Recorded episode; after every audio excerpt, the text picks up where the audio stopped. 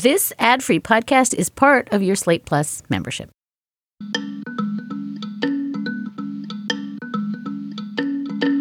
Hi, and welcome to Amicus. This is Slate's podcast about the law and the courts and the Supreme Court.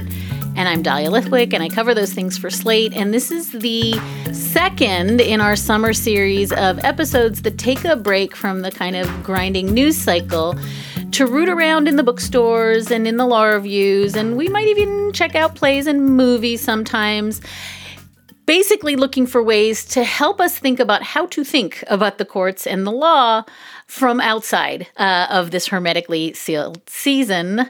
This week, we're doing something that's even a little bit different from that as a way to make sense of the news in late June that the U.S. Supreme Court had overturned Roe v. Wade and Planned Parenthood versus Casey in a case that you now know well called Dobbs versus Jackson. And we have spent a lot of the year talking about reproductive freedom and reproductive justice as a legal matter, a statutory matter, a constitutional matter. But I think as Americans try to integrate the idea that the right to end a pregnancy is no longer protected in the Constitution and trying to integrate what that even means for pregnant people, for women, for young girls, for physicians, for clinics, uh, nothing that we have been able to say on this show seemed adequate to contain the enormity of what has been lost. Because maybe law and media are just not sufficient to explain the enormity, but I, I kind of think art is. And so this week we are turning to someone I just admire and respect so much. Uh, Heidi Schreck is the playwright and actor whose show, What the Constitution Means to Me, is a Tony Award nominated Pulitzer Prize finalist. The play opened off Broadway in 2018. It moved to Broadway in 2019 and became one of those shows that everybody was talking about nonstop. Since its Broadway run, What the Constitution Means to Me has gone on a national tour and a streaming version of the show with Heidi in it, released on Amazon Prime. And also, FYI, Heidi has given birth to twins, which no doubt somewhat affects the way she thinks about reproduction and your body. So while I saw what the Constitution means to me twice on Broadway, once to participate on a panel with Heidi and Professor Laurence Tribe, and then a second time, uh, memorably, with one of my two teenage sons who found it life changing, the play's been kind of rattling around in my head in the three years since I saw it as a commentary on abortion, on violence, on constitution worship, and also maybe on magic and hope. When I was 15 years old, I would travel the country giving speeches about the United States Constitution for prize money. A few years ago, I was thinking about the Constitution for various reasons. And I, uh, I thought it would be interesting to go back and see what my 15 year old self loved so much about this document because I loved it. I was a zealot. 202 years ago, a group of magicians got together on a sweltering summer day in Philadelphia and they wanted to kill each other, but instead, they sat down together and they performed a collective act of ethical visualization, or as I like to call it, a spell. That is why I love Amendment 9 so much. Because it acknowledges that who we are now might not be who we will become. It, uh, it leaves a little room for the future self. So I want to welcome Heidi to Amicus as somebody who, I don't know, Heidi, do you think of yourself these days as one of those people post Dobbs who really could just only wear t shirts that say, I tried to warn you? I don't want to wear that t shirt. You know, I started making that show uh, over a decade ago and was you know, sort of looking toward this moment when I started writing it. But well, when the leak happened, obviously I was shocked, even though I knew something like that was coming. I didn't expect it to be so blatant, I guess, and without even uh, the pretense of objectivity. and yet, still, when the official decision came, I have to say I felt stunned. I felt like I didn't see it coming, even though I knew intellectually it was coming. I viscerally, in my body, in my mind, in my sort of emotional landscape, I, I felt completely unprepared. And I think I want to tell listeners first of all, Heidi is very, very clear in every conversation we've ever had I am not a constitutional scholar, and I know that I want to say that. And yet, I would say that this play was such a kind of a, for me, revelation about how to think about the Constitution as somebody who's covered the court for, for two decades, including, you know, just the way you thought about penumbras and emanations and the way you thought about power and the way you thought about the ways in which we have to worship at the altar of this thing that fundamentally renders us invisible. And so I thought maybe Heidi, and, and we're going to do this just as a dialogue. And Heidi, I want you to just ask me whatever you want to ask me, but maybe just start by talking about the genesis of the show, what led you to it, what you were trying to do. Because it did take you years and there's so much of you in it. And I wonder if you can just tell us what you were trying to do and what what it ended up doing. I didn't know what I was doing when I started. So I was definitely in the penumbra. I just knew I wanted to write a play about this profound experience I had as a teenage girl giving these speeches about the Constitution for scholarship money. I thought it seemed like a fertile premise for a piece of art, but I didn't have any preconceived notions about what that might look like. And in fact, I would say that in the beginning, I definitely leaned toward uh, maybe a light hearted comedy, which seems absurd to me now, but like, you know, about girl debaters or something.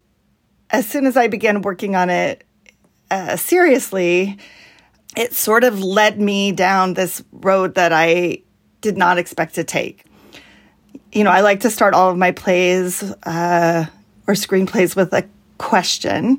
So, my question was what if I took seriously the prompt I was given as a teenager, which is to connect my personal life and history to the Constitution, which, you know, is a pretty common question given to you in high school when you write your paper about, you know, what the Constitution means to you, which is why the title was sort of tongue in cheek.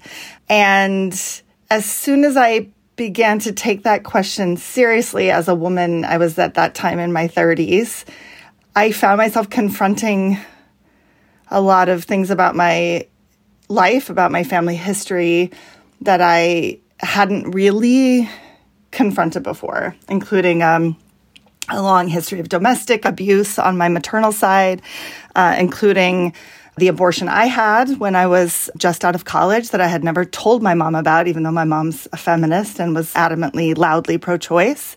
While investigating these things and trying to understand how I would have talked about them in relationship to the Constitution, I just discovered a lot of things about the Constitution that I didn't really understand at 15. And I will say, you know, I, am a white girl who grew up in a tiny conservative town. So, like, I think there are a lot of people who knew things about the Constitution that I did not, because I was very protected in many ways. So, as soon as I started researching this, I just started to realize how deeply unprotected the women on my maternal line had been, how domestic violence had been essentially enshrined in law for centuries and in our laws and was not addressed by any constitutional cases. I started realizing how important my right to choose to have an abortion, how vital that had been to my life, and the fact that it allowed me to shape a kind of life for myself that my mom was not able to shape, that my grandmother certainly was not able to, that my aunt, who was a victim of rape, of sexual abuse from her stepfather, was definitely not able to do with her own life. And I suddenly just had this uh, wholly different play than I had started out to write. And I think I also want to just say, as somebody who would sit in the audience, just surrounded by young women who were, I think, right on that seam, Heidi, that you were exploring, which is I love the Constitution. It makes me free. I love the Supreme Court. That's like, you know, Ruth Bader Ginsburg, who I have seven mugs of, and like some other guys. And that kind of creeping sense over the course of the play that the Constitution is so in some sense wholly inadequate to the yes. task of you know seeing their lives but i think that part of what it seems to me was sort of both painful and hopeful was watching people, particularly young women, but certainly again, my my teenage son walk out of the audience and just say like, holy hell this is a train wreck. Like this this thing that we don't think about much has absolutely everything to say about our lives. And I wonder if that sense of ambivalence that shoots through the play, the sort of worship of the Constitution and the deep anxiety about it, that ambivalence that everyone walked out of the play with, what it feels to carry all that now when you have, you know, an outcome that is so as you said, wildly unexpected that I think in those audiences of hundreds and hundreds and hundreds of people, nobody really saw this coming. Yes, well, I mean, it's a strange paradox because I think, in a way, lots of people saw it coming, including people in those audiences. You know, I was first performing the play in a long run off Broadway when the Kavanaugh hearings were happening. And I think even then, the intense rage and grief around all of that was in part because we could all see, like a slow motion car crash, what was coming. And I think the play explores this a little bit too. I think there's a kind of cognitive dissonance growing up in this culture. I'm going to say as like a a young white woman, in particular a cis woman, where you can kind of convince yourself that everything is okay because largely, you know, your life might be okay. I do think a lot of us have been living in denial. Lots of people saw what was coming, and yet it's really hard to live with that reality on a day by day basis, particularly if you don't know what power you have to if you have power to change it, to affect anything in a country where voting rights have been decimated, in a country where clearly the will of the people is not the thing being enacted, how do you do anything about it? And sometimes I think some of us decide instead to live in the delusion that like we are free and equal because to recognize how vastly unequal life is for the majority of people in this country, it would make it hard to get through your day. Obviously, then there are so many people in this country who don't have the luxury of living in that kind of denial, who never had access, for example, to reproductive health care. The situation with abortion has been like voting, you know, like I had an abortion, I had access to abortion as a young woman, but by the time I had my abortion, which was in the early 90s, um, uh, Casey um, with the Hyde Amendment, with various uh, punitive state laws, had basically made abortion inaccessible to all sorts of people in this country, particularly Black women, women of color, Indigenous women, um, trans folks. And I do think it's important. I've just been thinking a lot lately, inspired by the great ACLU lawyer and activist Chase Strangio to remember these fights are connected. The fight for bodily autonomy, and as Chase Strangio says, self determination is all of our fights. It's what trans people are fighting for. It's what we should be fighting for on their behalf. It's what people who can get pregnant, who, you know, are a lot of trans people can get pregnant, are also fighting for. It's one big fight to have control over our own bodies and the way we shape our lives. And some of us in this fight have been able to live in more denial than than others. One of the things I was thinking rereading the play this morning, Heidi, I was really struck by this imaginative project that you were doing and, you know, part of it was, I mean, just the, the sort of setup of the play itself was to just make women and their lived experience and world visible. And like theoretically, that's happening to 15 year old you who's talking to a bunch of judges, you know, who are legionnaires and they're white men and they're smoking cigars.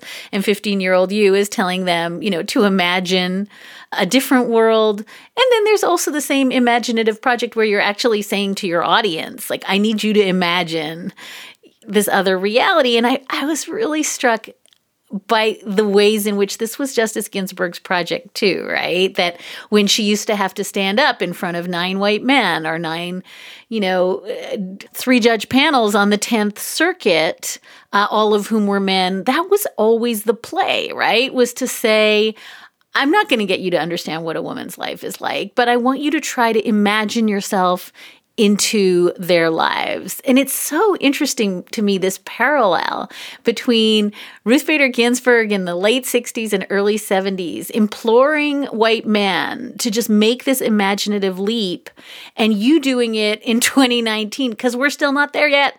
No, we're not. I have to say too. I mean, um, and you will know more than I do, but at first, Justice Ginsburg didn't even a- attempt to get them to imagine into women's lives, right? Was that was the whole thing as she started arguing her cases for equality of the sexes by using men as her plaintiffs, right? Like, imagine your own life. So I, I feel like she didn't even trust in the beginning that she could get these people to imagine into other people's lives. She had to like do all these contortions, brilliant contortions when she was starting out. And I, I do feel like the play is the sort of living experience of the play is that it's what I did as a teenager. It's like all the judges were men and I wanted to win.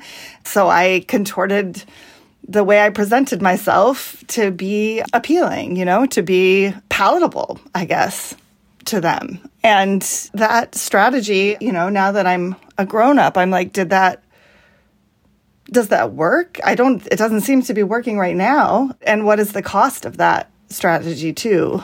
Personally, culturally, politically, I think about teaching my daughters how to be in the world, and I, I don't want them to feel like they need to play act the way I felt I needed to play act as a teenage girl. I have to ask you about witches, Heidi, because I think when I saw the play, I didn't necessarily draw such a straight line between your bubbling cauldron and your references to witches and spells and Sam Alito citing actual witch burner Matthew Hale in the Dobbs yes. opinion.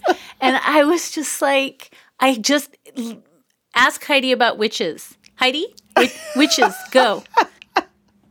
Like many uh, young girls, I was really interested in witches. I like I, I read a lot of stuff about them. I was really fascinated. Uh, I will say, like, some of the witchy stuff in the play just came about from me sort of remembering what my interests were as a young girl and also as a teenager. But also, I did remember accurately that I was really obsessed with the Ninth Amendment when I was in high school because it, it really stood out, you know, among the other amendments, among everything else in the document, actually. I was like, what is this mysterious sentence that tells you that just because a right is not listed in the Constitution, it doesn't mean you don't have that right. Like, what is this strange, you know, it's very vague. It felt very mysterious. And then when I started reading about it and I started learning about William O. Douglas and the penumbras and I started reading about Griswold, and I was like, this is just fascinating. This language about shadows and penumbras and casting light into various parts of the document. And like it felt very witchy and magicy. As a grown woman, I was like, well, isn't this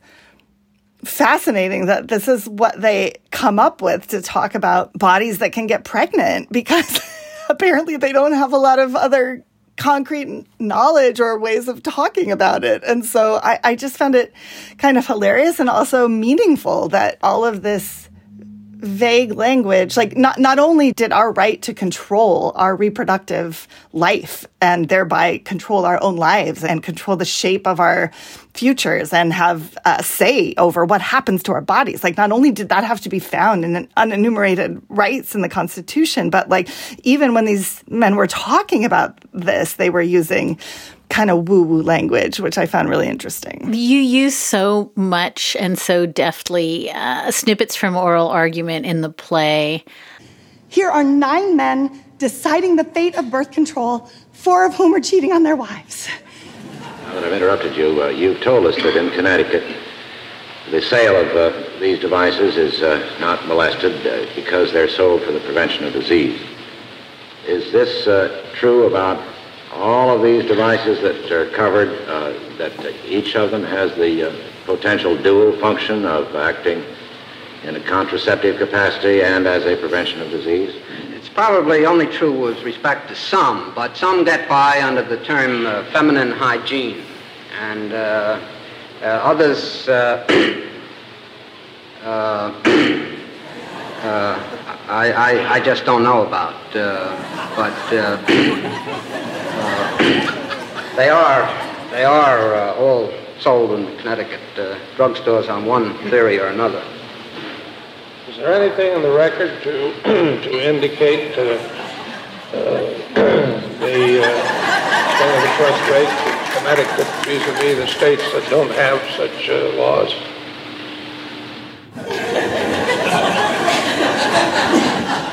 It's like four hours of that. these guys like wouldn't say the word IUD at gunpoint, No. right? Like there's a moment in Griswold where it's like, oh, nobody say the name of the devices. That would be alarming. And you're just like, why are you regulating devices you can't name? And you, Yeah, just like they can't name abortion right now. Poor, poor Joe Biden can't say the word abortion. It. It's it's astounding and it's so revanchist and backward and then you have a, a- an almost more arresting colloquy between Justice Breyer and Justice Scalia having one of their famous ha ha ha you know I I will do funny wordplay around the word shall Wait, wait. I, I thought we were just talking here about state law as to whether shall means shall. Do you think that it's a matter of state law whether, whether if it does mean shall, it creates a property interest for purposes of the federal uh, constitution? No, Justice Scalia, I don't. Suppose shall does mean shall. Fine. But you might have a statute that says the fire department shall respond to fires. The police department shall respond to crimes. The army shall respond to uh, uh, uh, attacks. Even the word shall doesn't necessarily mean And I think you're using both of those in the same way to kind of illuminate how both academic and out of touch these oral arguments were, but I also think, again, how there's almost a reveling in the silliness around it that is really an affront. Yeah, as part of my research, I listened to lots of cases. So I went to the great site, oyez.org, and I the first time I listened to Griswold, truly my mouth just was agape. Because I'm a writer and an entertainer in some way, like I couldn't believe honestly how hilarious it was. I mean, hilarious and tragic, but I, I, I, I was like, this is not, this can't be real. they're hemming and hawing and clearing their throats and they can't say IUD and they're so that you can just almost see them sweating. I brought it in and played it for my director and my whole room full of collaborators and their mouths dropped open. Um, it really brought home how absurd it was for these men to be legislating what happens to women's bodies, to people's bodies who can get pregnant. It was so clear when you listen to it how absurd the whole situation is. I think now that this ruling that takes us back to 1868, I've read that dissent a number of times because I find it so powerful and moving. And them saying, you know, it wasn't people who decided who got rights under the 14th Amendment, it was men. Women were not part of that decision. So, like, how, how are we going back to a time? Why are we going back to the precedent set during a time when so many people had no say. And then, of course, I went on to listen to Gonzales versus Castle Rock because of my grandmother, because my grandmother lived in a situation very similar to the situation of domestic violence that the plaintiff, Jessica Gonzales, was in, in this very important case about police protection and domestic violence. And I could see my grandma's story in Jessica's story and know that, like, it could have gone you know, my grandma and my mom and her siblings survived, and they might not have. They might have had the same fate as Jessica's daughters, who were killed by her husband. And so I wanted to hear that case just to understand how that decision was made, like how the court decided that the police had no obligation to enforce the restraining order that Jessica had taken out against her husband or had no obligation to actually protect her. And I was, again, I guess because I'm a writer and an artist, I was most struck listening to that case by the clear sense of dissociation from feeling or emotion that a lot of the judges, in particular in that exchange, Scalia and Justice Breyer, had while talking about the case. As an actor, I could hear that they were not connected to feeling while discussing this really tragic case. But if you listen to the whole case, you, you hear that Justice Ginsburg is deeply emotional throughout. and she was one of the two dissenters. And I, I think I was just really, again, I'm not saying anything that we all don't know, but it just listening to their voices brought home how inadequate law is without a connection to feeling. Yes, and yet it loops me right back to empathy because I always think that at their best they're teachable, right? And that there's an amazing moment when Chief Justice Rehnquist, who suddenly realizes what it's like when his daughter is juggling, you know, kid care and work, and he suddenly writes this incredible end of his life opinion around the Family Medical Leave Act that is written with such solicitude for working mothers that um, Justice Ginsburg used to tell the story, you know, that her husband, Marty, was like, Did you write this? You know, because it just felt as though there was no way he could have gotten it, but he did get it. And I think, you know, I always think about Sonia Sotomayor, like really memorably writing in a case uh, about being a teenage boy and being searched, you know, without your your parents being called. And I was like, she was never a teenage boy, and yet with such empathy about what that would be like. And I think that you know, and I always remember. Um, Justice Ginsburg in the strip search case in Redding, uh, making her colleagues understand that when they were laughing and chuckling about a girl who was strip searched for ibuprofen in her bra at school, and they all thought it was hilarious, very much like that clip you used of Scalia and Breyer, ha ha ha, verbal swordplay, and they changed their votes. And there's this line in your play where you right up at the top where you talk about sort of art and empathy and the ability to kind of flip someone, Heidi, where you sort of say, you know, I imagine being confronted by a murder and I just talk him out of it. And, you know, I say, think about this. I'm a human being. And then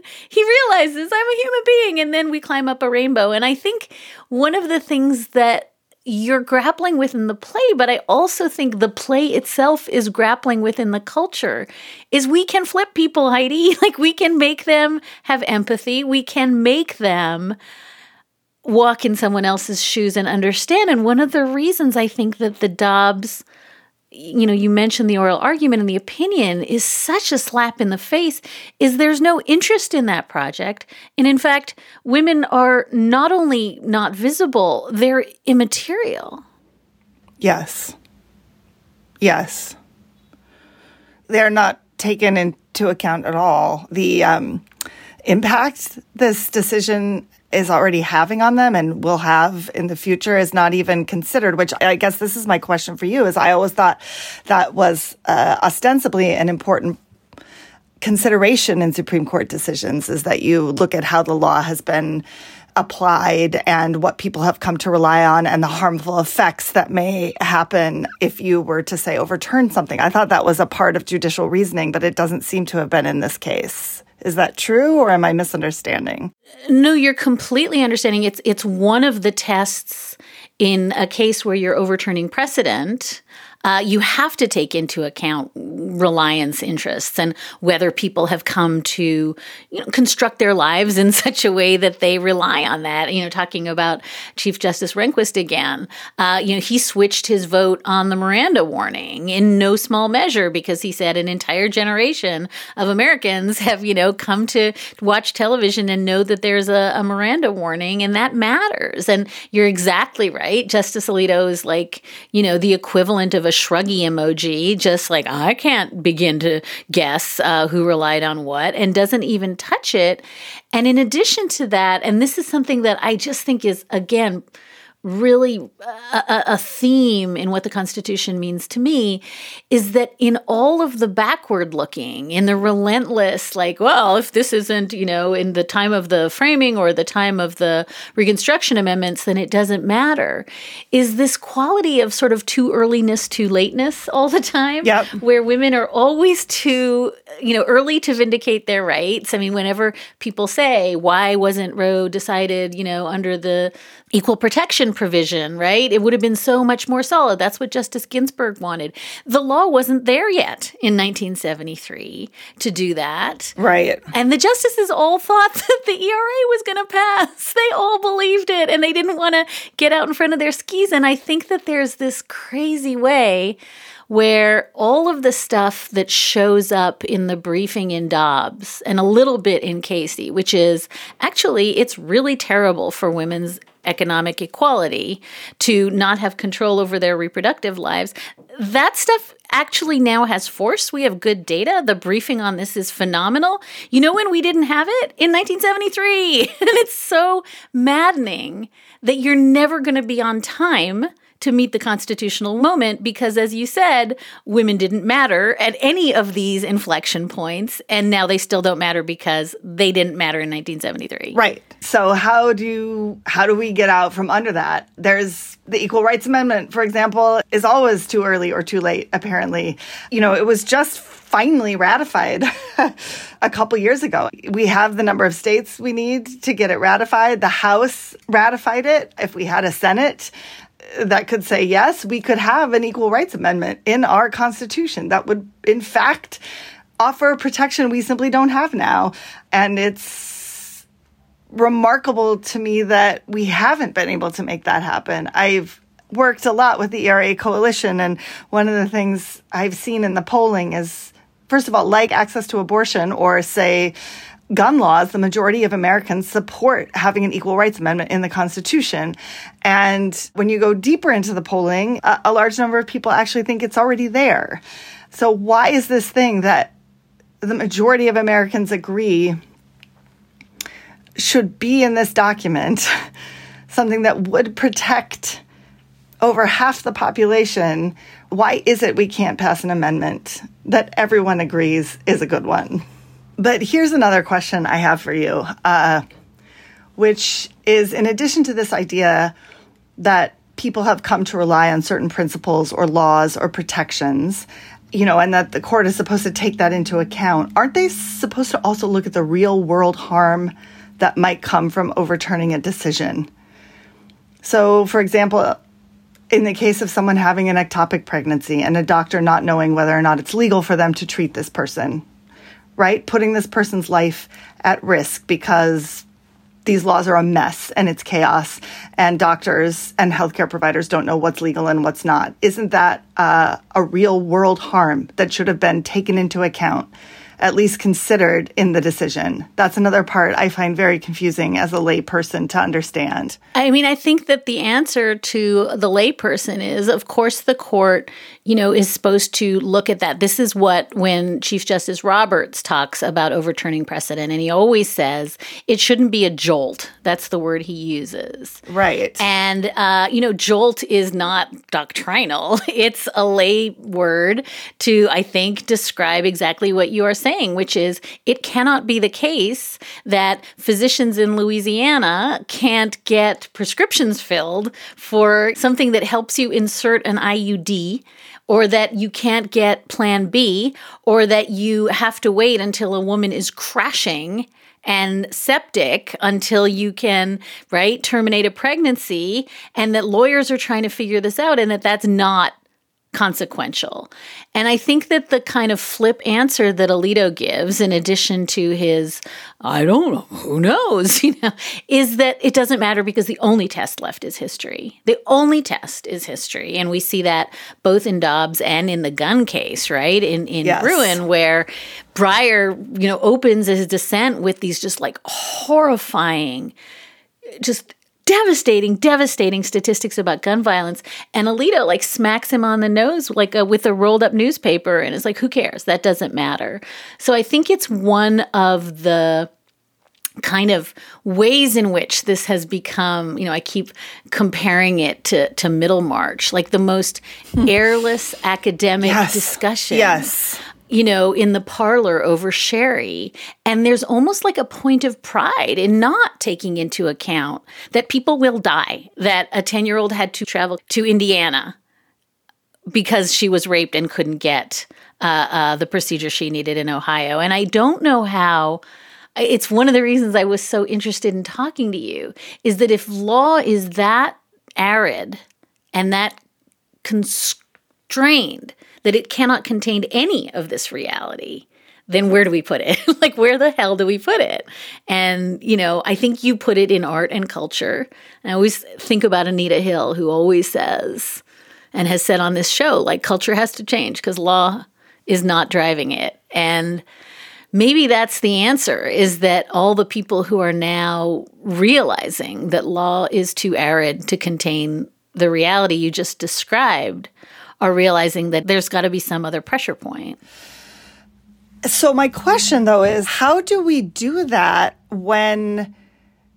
Uh, so, for example, uh, we all know that the majority of Americans support the right to abortion. Some of them with more restrictions, some of them with less, but it's generally understood that this is popular with most Americans the right to decide what to do if you get pregnant and the right to, for example, have an abortion if your life is in danger or in cases of rape or incest. We know that the majority of people support this. So my question is, given that we live in a country where voting rights have been gutted and now gerrymandering is uh, soon to be seems like explicitly endorsed. Like given that we live in a structure where for example we have this senate so that like a, a minority of people are making the decisions for a majority of people like how do, how do we make change? Even if the culture changes like aren't we sort of stuck now because we're living in this system that's not going to allow the culture to have an effect on our laws or is not going to allow people to decide what our laws are? I'm just very confused about that. Listen, this is why I think we need you know, your next play to be what the Voting Rights Act means to me. Like, I think that you were, although it was an artistic endeavor, I think you were describing a systems problem, right? Yes. You were describing a systems problem, which is if you have a document that guarantees rights that are only rights that were protected at you know two moments in history. And in both those moments women were owned by their spouse and uh, could not work you know could not be a lawyer and could not vote.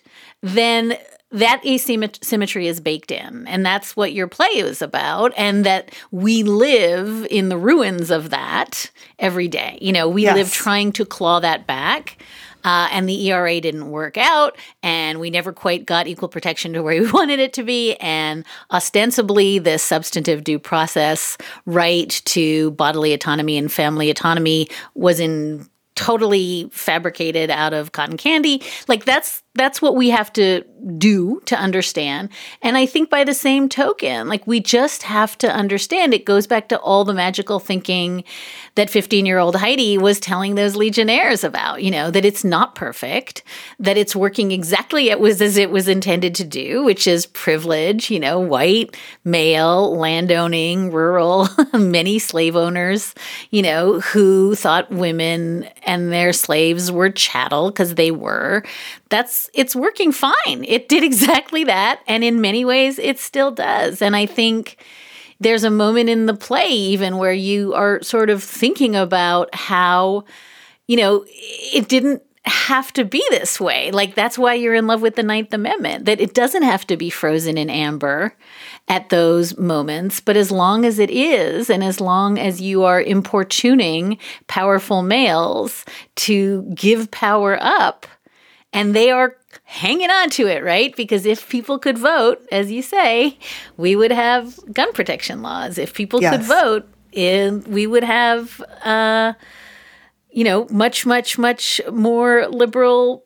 Uh, reproductive rights. And so I think that it is, this is now like a, just a tug of war between an institution that was devised to do precisely what it is doing, which is minority rule, and Americans who are, I think, only cottoning on to the fact that if you have the Electoral College and the filibuster and a malapportioned Senate and, you know, all the stuff you just listed, that's going to persist. And these are systems problems. And I think it's really hard to write a play about a systems problem because systems are boring and we like to believe that they work. And I think if anyone can do it, Heidi, it's you.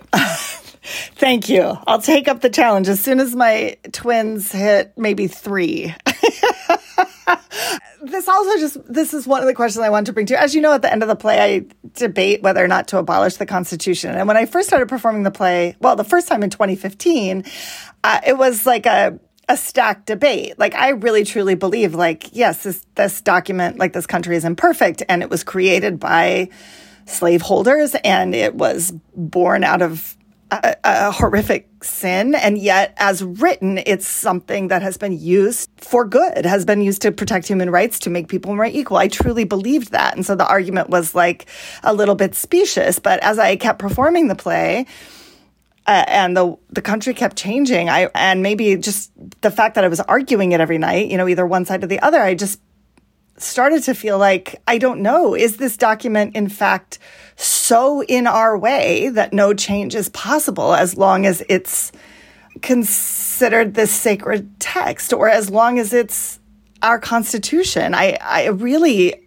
truly now struggle with whether anything can be done as long as it's in place. And, you know, I read that New York article by Jill Lepore, tracing how the rights of women had actually been rolled back by constitutions generally, that we think of them as actually expanding our rights. But if you actually look at historically what happened, they restricted rights more than they expanded them. And I, I don't like to despair. I don't believe we have the luxury of despair, but I don't understand how we move forward right now. And I'm, for the first time maybe in my life, really, really struggling to find where I can hold on to some hope for the future. And maybe that is part of being a new parent. I just I have these two girls and I think about sending them to school in a country with no gun laws. And I think about them growing up in a country where they don't have uh, reproductive freedom or freedom to shape their own lives. And I think about them, you know, growing up on this planet that we're apparently decided we're not going to protect. And I just, it's really hard. That combined with my postpartum hormones, it's really hard not to sink into despair. It's the question, and it's. I think there's some material in the play where you talk about how modern constitutions are kind of better, right? And Justice Ginsburg would always say, you know, yes. did you know that the South African Constitution protects the right to dignity? You know, like that that there is yeah huge huge cost to being lashed to ideas that are you know centuries old and particularly interpreted in a manner that allows for none of your magic of your Ninth Amendment and none of your magic of your Fourteenth Amendment, right? The the part of the play where you're kind of talking about the the Ninth Amendment as being, you know, a portal to the future. You know, it's it the, the whole point was to have um this tunnel to get us to a better place. And I think what you were debating at the end of, of every show is this existential question of like are we freer or are we less free because of this? And i think what makes us more free is the stuff that was magic to 15 year old heidi which is the ninth amendment and the 14th amendment and the play in the joints and the aspiration of doing better and the aspiration of more freedom for more people and I think we're just in this headlock now with a court that really, really wants to go back to, you know, colonial ideas about women as property. And I think that that's, in some sense, the failing isn't the Constitution, the failing is a human failure. And as I kind of keep saying, the failure is a failure of imagination in a deep way. But I guess the question I always had when I watched, I guess I watched two of these debates about abolishing and not, is like, what's plan B? Like, what's what's our plan for not having a constitution? And I think part of me always channels Justice Ginsburg, and I, you know, certainly like my book that is about to come out is about this. I don't think women do better in situations with less law. I think they do worse. And so it's horrible. And i think maybe that's what you're caught between is that this sucks and a world of you know mad max vigilante sb8 justice would suck even more. And so then i think that's part of why for me the enchantment of the play is like you playing in the penumbras right? There's light there's shadow there's hope, there's dark, there's good people. But um, it's really, really, really hard when the shadows just feel like ultimate blackness. Did you see the documentary, My Name is Pauli Murray? yes. In fact, we talked to the documentarians last summer because we were obsessed with all the women forgotten yep. by constitutional yep. history. Absolutely. I feel like watching that documentary, like learning about Polly actually did give me hope. And and actually now that I'm thinking about Pauli, I understand where I can find my hope because I feel like that huge act of creativity on Pauli's part, right? To like discover in the 14th Amendment, to decide that there was this equal protection clause could be used to include women was such a creative, magical act, in fact. and I feel like the document does allow for that, right? It's it's Pauli's work that allowed Justice Ginsburg then to go on and argue her cases, right? She cited Pauli, And so I feel like thinking about that and people like Pauli, you know, this amazing queer black scholar who was able to go in and say, actually, I do see myself in here and I'm going to show you where I am and I'm going to show you where you are. I guess like I, I do have some hope when I think of people like that, that the, that the document could make something better possible. There's such a nice line in your play about how the youngs give you hope too. Yes. I just I feel so excited by young people lately. I really do. I feel like you all are so much braver than I remember being at your age. You have more compassion. You certainly have a more sophisticated understanding of gender. Sometimes I feel like you're like you're shining a light backwards into the darkness so I can follow you into the future. I am really moved by all the folks, young people right now who are shining a light back into the darkness. I look at this incredible young person, Olivia Julianna, the abortion access activist who who just has managed to raise I think close to $400,000 for abortion funds by taking on Matt Gaetz. He came out and, you know, body shamed women or people who get abortions and bullied her, bullied this 19 year old girl who then, woman, excuse me, bullied this 19 year old woman who then just stepped up and was not going to be bullied and managed to turn that into an opportunity to raise a lot of money to help get a lot of people needed health care. And uh, I find that really galvanizing and moving and like watching a teenager do what I couldn't do as a teenager. I, I, as a teenager, was so desperate, I think, for the approval of men, hence the smile in the play. It would have paralyzed me to be called out for not being attractive enough for someone, even if they were a dipshit. And so I feel like watching these young people just watching how fierce they are is incredibly inspiring to me one of the things that we've thought about so much in the last few weeks, even just on this show, but also at Slate and in the Slow Burn podcast, is the work of Peggy Cooper Davis, is the work of Dorothy Roberts, African American women who, in the face of being smugly told by John Cornyn that there's no such thing as penumbras and emanations, there's no such thing as unenumerated rights, that it's all just a punchline, that this is not a serious project, that the Constitution exists to safeguard property rights, contract rights, guns, and, you know, the rights of uh, white men, that all of these people, including, you know, as you say, Pauli Murray, leap in and find themselves there. And, you know, here's Peggy Cooper Davis writing neglected stories about how the 13th and 14th Amendments were drafted deliberately to create a substantive due process right to decide how your family looks because nobody gets to rape you and you're free. And I guess that is like such an active imagination. And sure, it can get batted away by John Cornyn, who's telling Ketanji Brown Jackson, like, there is no place for you. There is no place for that conception of freedom. But the absolute like fierce imaginative courage heidi of saying oh yeah there's a place for me in here and here's here's all the data i have to show it it it's not just like courageous it's like kind of all we have yeah yep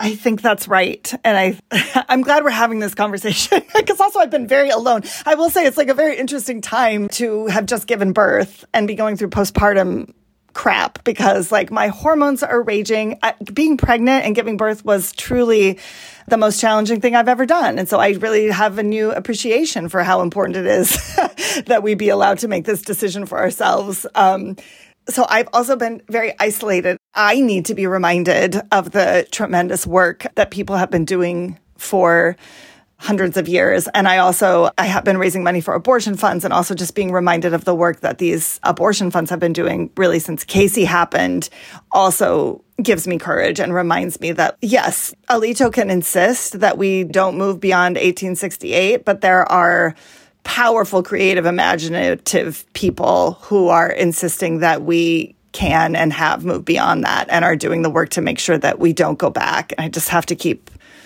reminding myself of that and doing what I can to support those people and amplify those people. I think that what you've just described, which is its own act of like fierce courage, because postpartum is hell. And you know, we all forget to talk about our abortions and our miscarriages and our D&Cs and like we need to get better at that, but I also think that it's really really useful because I think for a lot of people who are listening to this show who aren't sitting in postpartum hell, that feeling of being alone in this sadness and this grievous loss of Dobbs is really widespread, like more so than we think. There is such an isolation in being invisible to the highest court of the land and seemingly invisible to the Bill of Rights. It's painful. So I'm I'm so grateful that you just sit here and spitball with me because I think that feeling of being uh, smaller than we are and alone and invisible is how they win. So, yes. I think so too. Heidi Schreck is the playwright and actor. Her show, What the Constitution Means to Me, is a Tony Award nominated and Pulitzer Prize finalist and absolutely, for me at least, uh, frame shifting, super consequential um, piece of theater. Uh, the play originally opened off Broadway, moved to Broadway in 2019. And since that Broadway run, What the Constitution Means to Me has gone on a national tour, and a streaming version of the Broadway performance by Heidi was released on Amazon Prime. I cannot thank you enough. I think that the trick to having two kids, um, I was once told Heidi, is do a really good job on one of them because they essentially raise each other. So I just say, have them raise each other. They will be great. And thank you. I cannot thank you enough, both for this play that meant the world to me, but also just for being here with us and vulnerable in a really, really sad and hard time. Thank you. Thank you for having me. Thank you it's been really helpful for me to have this conversation. Now I'm going to go back to my babies.